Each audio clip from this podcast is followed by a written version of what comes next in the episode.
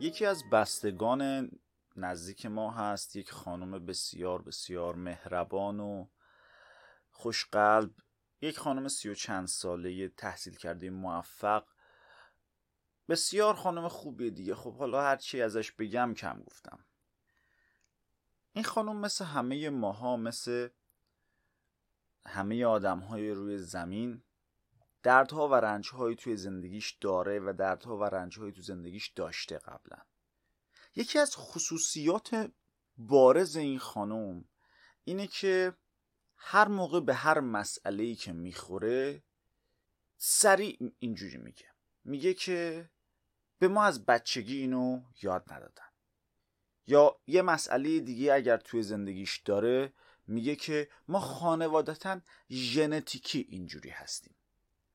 یا بعضی از موقعا هست که با یک آدم بیرونی، با یک فرد بیرونی، اون توی کار، توی حالا هر جای دیگه مشکل داره و اون فرد حالا باهاش بد برخورد ممکنه بکنه، میگه که آدما بدن، اونایی که بیرونن خیلی با من بد برخورد میکنن. یا دیگه اگه هر کدوم از این ستا نباشه میگه که من خیلی آدم بدشانسیم. این میشه یک سر طیف.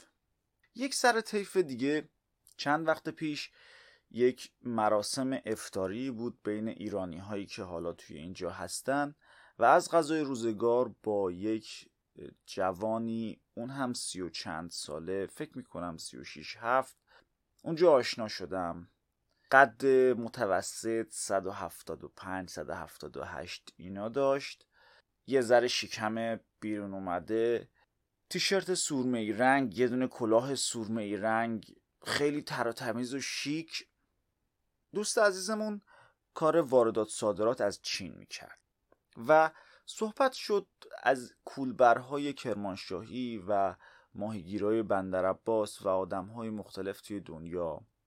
و خب این دوست عزیزمون شروع کرد به سخنرانی و وعظ کردن و پند دادن و تحلیل این موضوع که اگر کولبرهای کرمانشاهی زندگیشون اونجوریه و اگر کولبرهای کرمانشاهی قاچاق میکنن به خاطر انتخابهای خودشونه، اینا رو اون میگفت، و اگر کسای دیگه تو زندگی موفقن به خاطر اینه که خودشون تصمیم گرفتن موفق بشن، خودشون انتخاب کردن که موفق بشن.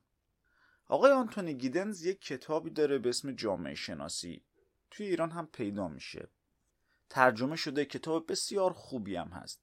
توی اونجا یک مبحثی رو به شکل آماری صحبت میکنه، استاد و بزرگ جامعه شناسیه، میاد تعریف میکنه که توی جامعه 2 دسته آدم وجود دارن، یه دسته آدم‌های یقه آبی، یه دسته آدم‌های یقه سفید.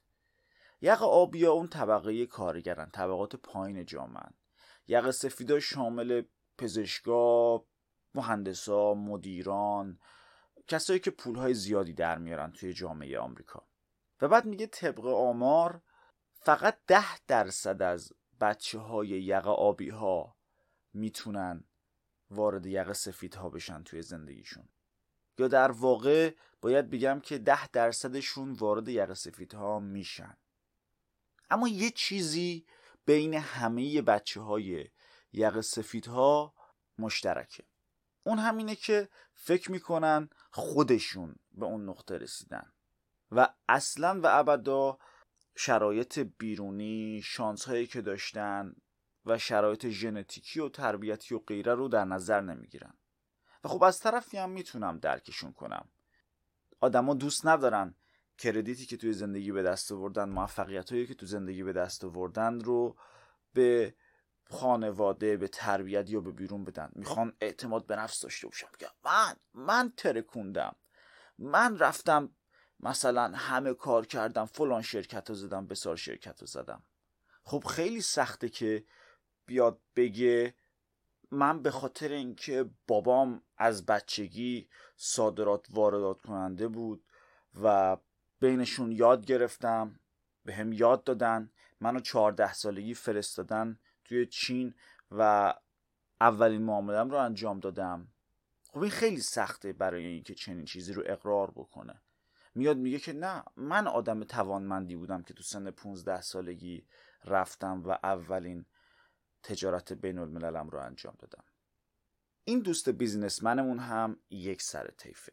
یک سر طیف اون آشنای ما، اون خانوم، یک سر طیف این دوست بیزینسمنمونه.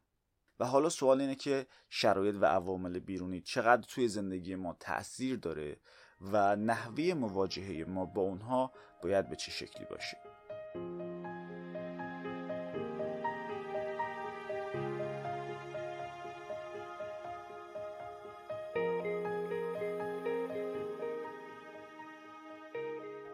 سه فاکتور بسیار مهم توی زندگی هستن که تقریباً موفقیت آدم رو در اجتماع قبل از اینکه به دنیا بیان تعیین میکنن. یکی بحث ژنتیکه. به عنوان مثال بخوام برات بگم اینه که توی جامعه آمریکا اومدن مطالعه کردن و دیدن کسایی که هوش متفاوتی دارن از قبل مشخصه که درآمدهای متفاوتی دارن و آینده متفاوتی دارن. این مطالعهش وجود داره، میتونید برید سرچ بکنید و ببینیدش که مثلا کسایی که IQ بین مثلا 120 تا 130 دارن وارد این طبقه اجتماع میشن، بین 110 تا 120 دارن اینجوری میشن، بین 100 تا 110 دارن عمدتاً این فلان کارو دارن، عمدتاً بسار شغل رو دارن و در نهایت به شکل میانگین و آماری یک سرمایه‌ای دارن. بحث تأثیر ژنتیک در زندگی ما و تأثیری که توی موفقیت و طول زندگیمون داره غیر قابل انکاره. مثلا کسایی که میرن شناگر المپیک میشن، درسته که تلاش کردن، زحمت کشیدن و رفتن، ولی اونها یک استایل مناسب شناگری هم داشتن. بدون این استایل تو اصلا نمیتونی قهرمان شنای جهان بشی. دیگه بیشتر از این راجع به بحث ژنتیک توضیح ندم، بهتر خودت میدونی. بحث دیگه تربیتیه. اگر فرض بکنیم که اراده‌ای که بچه‌ها و آدم‌ها توی زندگیشون دارن یک بحث تربیتیه و قابل آموزش دادنه، بهتره که به یکی از مشهورترین مطالعات علوم انسانی یه سری بزنیم. اسم این مطالعه هست مطالعه مارشملو، مارشملو تست میگن بهش. توی حدود سال 1989-90، حالا سالش ممکنه اشتباه بکنم، توی MIT میان یک سری بچه رو میذارن توی یک اتاقی که هیچی توش نیست، خودشونن، یه میز و یه بشقاب جلوشون با یه مارشملو. مارشملو یه چیزی مثل حالا فرض کن کوکی، یه کلوچه اونجا هست. بهشون میگن که تو اگر این مارشملو رو نخوری تا قبل از اینکه من برمیگردم، یه دونه دیگه بهت مارشملو میدم و تو میتونی دوتا بخوری. و میخواستن که میزان سلف کنترل و اراده آدم ها رو بسنجن، اراده اون بچه ها رو در واقع. خب خیلی بحث اوکیه دیگه، یک سری ها خوردن، یک سری ها صبر کردن. اما نکته جالب ماجرا اینه که این افراد مورد مطالعه قرار گرفتن در طول زندگیشون و در طول 20 سال آینده. نتیجه این شد که کسایی که نخوردن و صبر کردن توی مدرسه نمرات بیشتری داشتن، توی دانشگاه‌های بهتری قبول شدن، شغل‌های بهتری داشتن، درآمدهای بالاتری داشتن و در کل موفقیت‌های بیشتری کسب کردن نسبت به اون گروهی که نمیتونستن خودشون رو کنترل بکنن و در جا خوردن. فیلم این توی یوتیوب هست، میتونید برید سرچ هم بکنید به اسم مارشملو تست. پارامتر سوم پارامتر محیطه. اینکه تو کدوم نقطه از دنیا به دنیا اومدی، اینکه تو چه مدرسه‌ای درس خوندی، کدوم محله حتی یک شهر هستی، تأثیر بسزایی روی موفقیت تو توی آیندت داره. اینکه کجای اجتماع قرار میگیری حتما یک تابعی هست از اون محله‌ای که به دنیا اومدی. حالا شاید تابعش تابع خیلی مستقیمی نباشه، اینکه بگیم حتما کسایی که توی جا به دنیا میان موفق نمیشن و حتما کسایی که توی جا به دنیا من موفق میشن، نه قطعا اینطوری نیست. اما به شکل کلی و عمومی اگه بهش نگاه بکنیم شاید بشه یه چیزایی از توش در آورد. به عنوان مثال شما نگاه کن موفقیت دانش آموزا توی کنکور سراسری رو. اگر توی 100 نفر یا 200 نفر اول بگردی و یه مطالعه‌ای بکنی، میبینی عمده این افراد از مدارس خوب قبول شدن. یعنی چی؟ یعنی اینکه اگر یک دانش آموز در یک مدرسه دولتی درس بخونه، در یک محله خیلی متوسط توی تهران یا توی هر شهر دیگه‌ای توی ایران، احتمال اینکه بین 100 تا 200 بشه خیلی کمه. خب حالا یه سری‌ها هستن که میتونن بحث مرغ و تخم مرغیش بکنن، اینکه مثلا دانش آموزای خوب رفتن توی اون مدارس، بعد چه می‌دونم دانش آموزای کمتر درس خون رفتن توی مدرسه دولتی، بعد ال بل جیمبل و از این جور مسائل پشت سر هم ببافن، در صورتی که خیلی از کسایی که میرن توی مدارس سمپاد نمونه دولتی یا خیلی از مدارس غیر انتفاعی خیلی آنچنان توی پنجم دبستان یا سوم راهنمایی تفاوت فاحشی با بقیه دانش آموزان نداشتن. اونجا صرفاً خانواده یا یک دوست یا کسی بوده بهشون گفته باید درس بخونی، درس خوندن. یک سری هم شاید اصلاً نمیدونستن که چنین مدارسی هست و خب وقتی نمیدونستن قاطعاً تلاشی هم براش نکردن. ولی همون زاویه کوچیک در سن 12 سالگی، همین که تو توی مدرسه دولتی درس بخونی یا توی یک مدرسه خوب، کل آینده پیش روت رو میتونه تحت تأثیر قرار بده. نمیگم قطعا تعیین میکنه، ولی میتونه تحت تأثیر قرار بده. تأثیر این سه تا پارامتر، پارامتر ژنتیکی، محیطی و تربیتی، توی زندگیمون غیر قابل انکاره. ولی آیا این به این معنیه که من نمیتونم هیچ کاری بکنم؟ این به این معنیه که وقتی من توی یک خانواده بزرگ شدم، ژنو گرفتم، تربیت هم کردن و توی محیطی بودم، دیگه نمیتونم زندگیمو تغییر بدم؟ قطعا نه. دامنه اراده و اختیارات ما توی زندگی اگرچه ممکنه به اندازه اون چیزی که بیزینسمن داستانمون میگفت بلند نباشه، اما قطعا به کوتاهی اون چیزی که خانم داستان ما هم میگفت نیستش. اما قبل از اینکه برم سراغ بحث دامنه اختیارات ما و اینکه ما بفهمیم که چقدر اختیار داریم، باید یه مقدار بریم ریشه‌ای‌تر موضوع رو بررسی بکنیم. اینکه ما وقتی توی یک خانواده بزرگ میشیم، از همون بدو تولد به چشممون یه عینکی میزنن. این عینک در طول ایام بزرگتر میشه، پیچیده‌تر میشه و بعضاً بگم تیره‌تر هم میشه. اما این عینکه که تعیین کننده موفقیت ما توی زندگی، تعیین کننده وضعیت ما توی زندگیه. چون ما هر آنچه که توی این دنیا هست رو از درون این عینک داریم نگاه میکنیم. این عینک به ما میگه که دنیا رو چجوری باید ببینیم، چه چیزهایی توی دنیا خوبن، چه چیزهایی توی دنیا بدن، چه چیزهایی زیبا هستن، چه چیزهایی زیبا نیستن، چه کارهایی رو باید بکنیم، چه کارهایی رو نباید بکنیم. این عینک دنیا رو اونجوری که بهمون یاد دادن نشون میده، نه اونجوری که واقعا هست. این عینک تعیین کننده سطح زندگی ما، میزان رضایت و شادی و رنج ما توی زندگیه. وضعیت روحی، وضعیت فیزیکی، اقتصادی، سطح زندگی توی اجتماع و همه متأثر از این عینکی هستن که ما به چشممون داریم. فرض کن یه کسی که یه هوشی مثل ادیسون داره، یه هوشی مثل نیوتن داره، ولی این فرد با اولین شکست بخواد تسلیم بشه. اون موقعی که تو بگی نمیدونم، بعدش میتونی بری عینکت رو تغییر بدی، عینکت رو عوض بکنی، پاکش کنی، دنیا رو یه جور دیگه‌ای ببینی که مستقیما تأثیر میذاره روی سبک زندگیت، روی نقاط کوچیک زندگیت. این موضوع رو رواقیون 2400-500 سال پیش هم در موردش صحبت کردن. اومدن گفتن که ببین سه تا حوزه اختیار وجود داره. اومدن فرموله کردن این قضیه رو. گفتن یک حوزه اختیار اینه که ما هیچ اختیاری نسبت به یه مسئله ای نداریم. یکی دیگه اینه که ما کاملا اختیار داریم. یکی دیگه اینه که ما حدوداً نسبتاً اختیار داریم، نصف نیم است.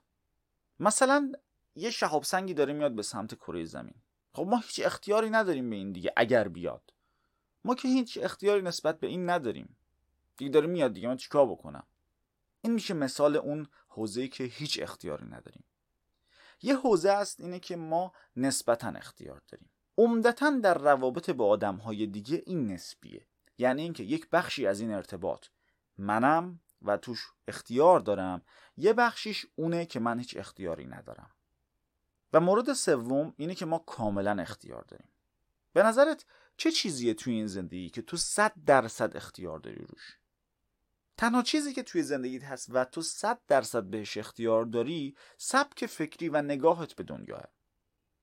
به خاطر همین فکر کردن، انرژی گذاشتن در مورد چیزهایی که در اختیارمون نیست خیلی پوچ و ابلهانه است. این که من هر روز بیام به این فکر کنم که یه شهاب سنگی داره میاد به سمت کره زمین و من چقدر بدشانسم، هیچ دردی رو از من دوا نمیکنه. این که من بگم که چرا فلانی با من اینجوری رفتار میکنه، چرا با من اینجوری برخورد میکنه، هیچ دردی رو از من دوا نمیکنه. من باید بشینم حوزه اختیارات خودم رو پیدا بکنم و برم در مورد اونها تغییری ایجاد بدم. اینکه تو توی زندگیت چه ژنتیکی بهت رسیده، چجوری تربیت شدی، توی چه محیطی بزرگ شدی، اینا هیچ کدوم در اختیار تو نبوده. اینکه توی زندگی چه اتفاقات تلخ و یا خوبی برات افتاده، اینا دست تو نبوده، دست ما نیست. خیلی از آدما توی زندگیشون، توی دوران بچگیشون زخم‌های عمیقی می‌خورن که هیچ وقت توی زندگی اون زخم‌ها ترمیم پیدا نمی‌کنه. اما اینکه من و تو نسبت به این اتفاقات، من و تو نسبت به این ژنتیک، اون محیطی که به دنیا آمدیم توش و اون تربیتی که شدیم، چجوری برخورد بکنیم، این در اختیار ماه. مطالبی که در ادامه این پادکست میخوام در موردش صحبت بکنم در مورد همین حوزه اختیار خودمون و نحوه برخوردمون نسبت به دنیاه که ما میتونیم توی اونجا توانایی هامون رو نشون بدیم و تغییراتی انجام بدیم که در حوزه اختیار ماه. با این تغییرات زندگیمون رو میتونیم کمی بهتر بکنیم. کارهایی انجام بدیم که روابطمون تغییر بکنه. قرار نیست که من میلیاردر بشم. قرار نیست که به تو قول میلیاردر شدن بدم یا بخوام با فروش یک سری قولهای پوچ و بچگانه بهت بیام بگم که بیا در پادکست من شرکت بکن، من تو رو میلیاردر میکنم، راز میلیاردر شدن یک ماهه رو بهت یاد میدم و بعد بخوام پادکست بفروشم، تبلیغ بذارم و از طریق تو پول در بیارم. نه. توی این پادکست فقط راجع به این صحبت میکنم که چجوری میتونی زندگیت رو 1% بهتر بکنی، 2% بهتر بکنی. اما اگر همین تغییر کوچیک رو ندی، زندگیت در همین شرایطی که هست میمونه. خیلی از مطالبی هم که صحبت میکنم شاید فقط سرنخش رو بهت بدم و باید خودت بری بیشتر یاد بگیری. شاید خیلی از مسائل دیگر رو کامل برای توضیح بدم، ولی اونهایی رو هم که نمیدونم الکی ادعاش رو نمی کنم که بگم من دیگه متخصص همه چیم و عالم روزگارم. نه، اما مسیر خوبی رو برات مشخص می کنم برای اینکه زندگیت رو بهتر بکنی. این پادکست حدود 2 سال طول خواهد کشید. اگر هر 2 هفته بار با من بیای و سعی کنی چیزهای کوچیکی که میگم رو توی زندگی تغییر بدی، میتونم بهت این قول رو بدم که بعد از 2 سال خیلی آدم موفق‌تر و بهتری شدی. حداقل 1 ذره بهتر شدی. بعد از 2 سال احتمالاً دیگه این پادکست رو ادامه ندم، به خاطر اینکه به اون هدفی که توی ذهنم بود احتمالاً برسم بعد از 2 سال. حالا در مورد این هدف هم روزگاری در یکی از اپیزودها حتما صحبت خواهم کرد. اپیزود فکر میکنم 44-5 این فصل در موردش مفصل صحبت میکنم. اما این پادکست و مطالبی که توی اینجا مطرح میکنم برای اون دسته از کساست، برای اونهایی که به این باور دارن که میتونن زندگیشون رو تغییر بدن، اونهایی که نمیخوان خودشون رو نجات بدن، اونهایی که نمیخوان زندگیشون رو تغییر بدن. اونها حالا هر کاری که میخوان بکنن، انشالله که موفق باشن و براشون آرزوی خوشبختی میکنم. اما مخاطب این پادکست کسایی هستن که فکر میکنن و میخوان که زندگیشون رو تغییر بدن و بهتر بکنن.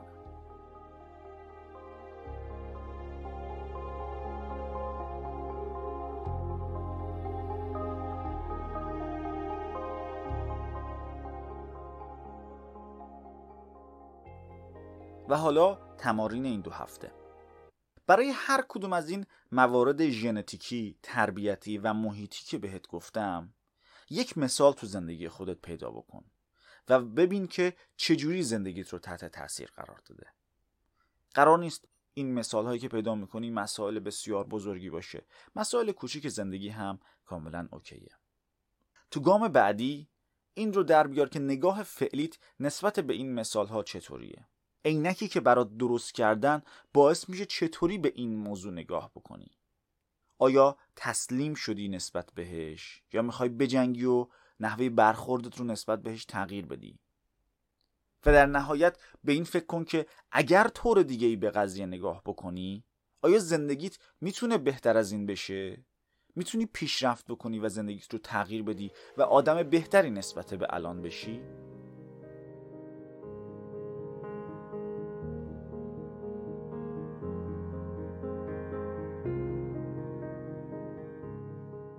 ممنونم که بهم گوش کردید. من مشاور متروک هستم. تا اپیزود بعد، فعلا.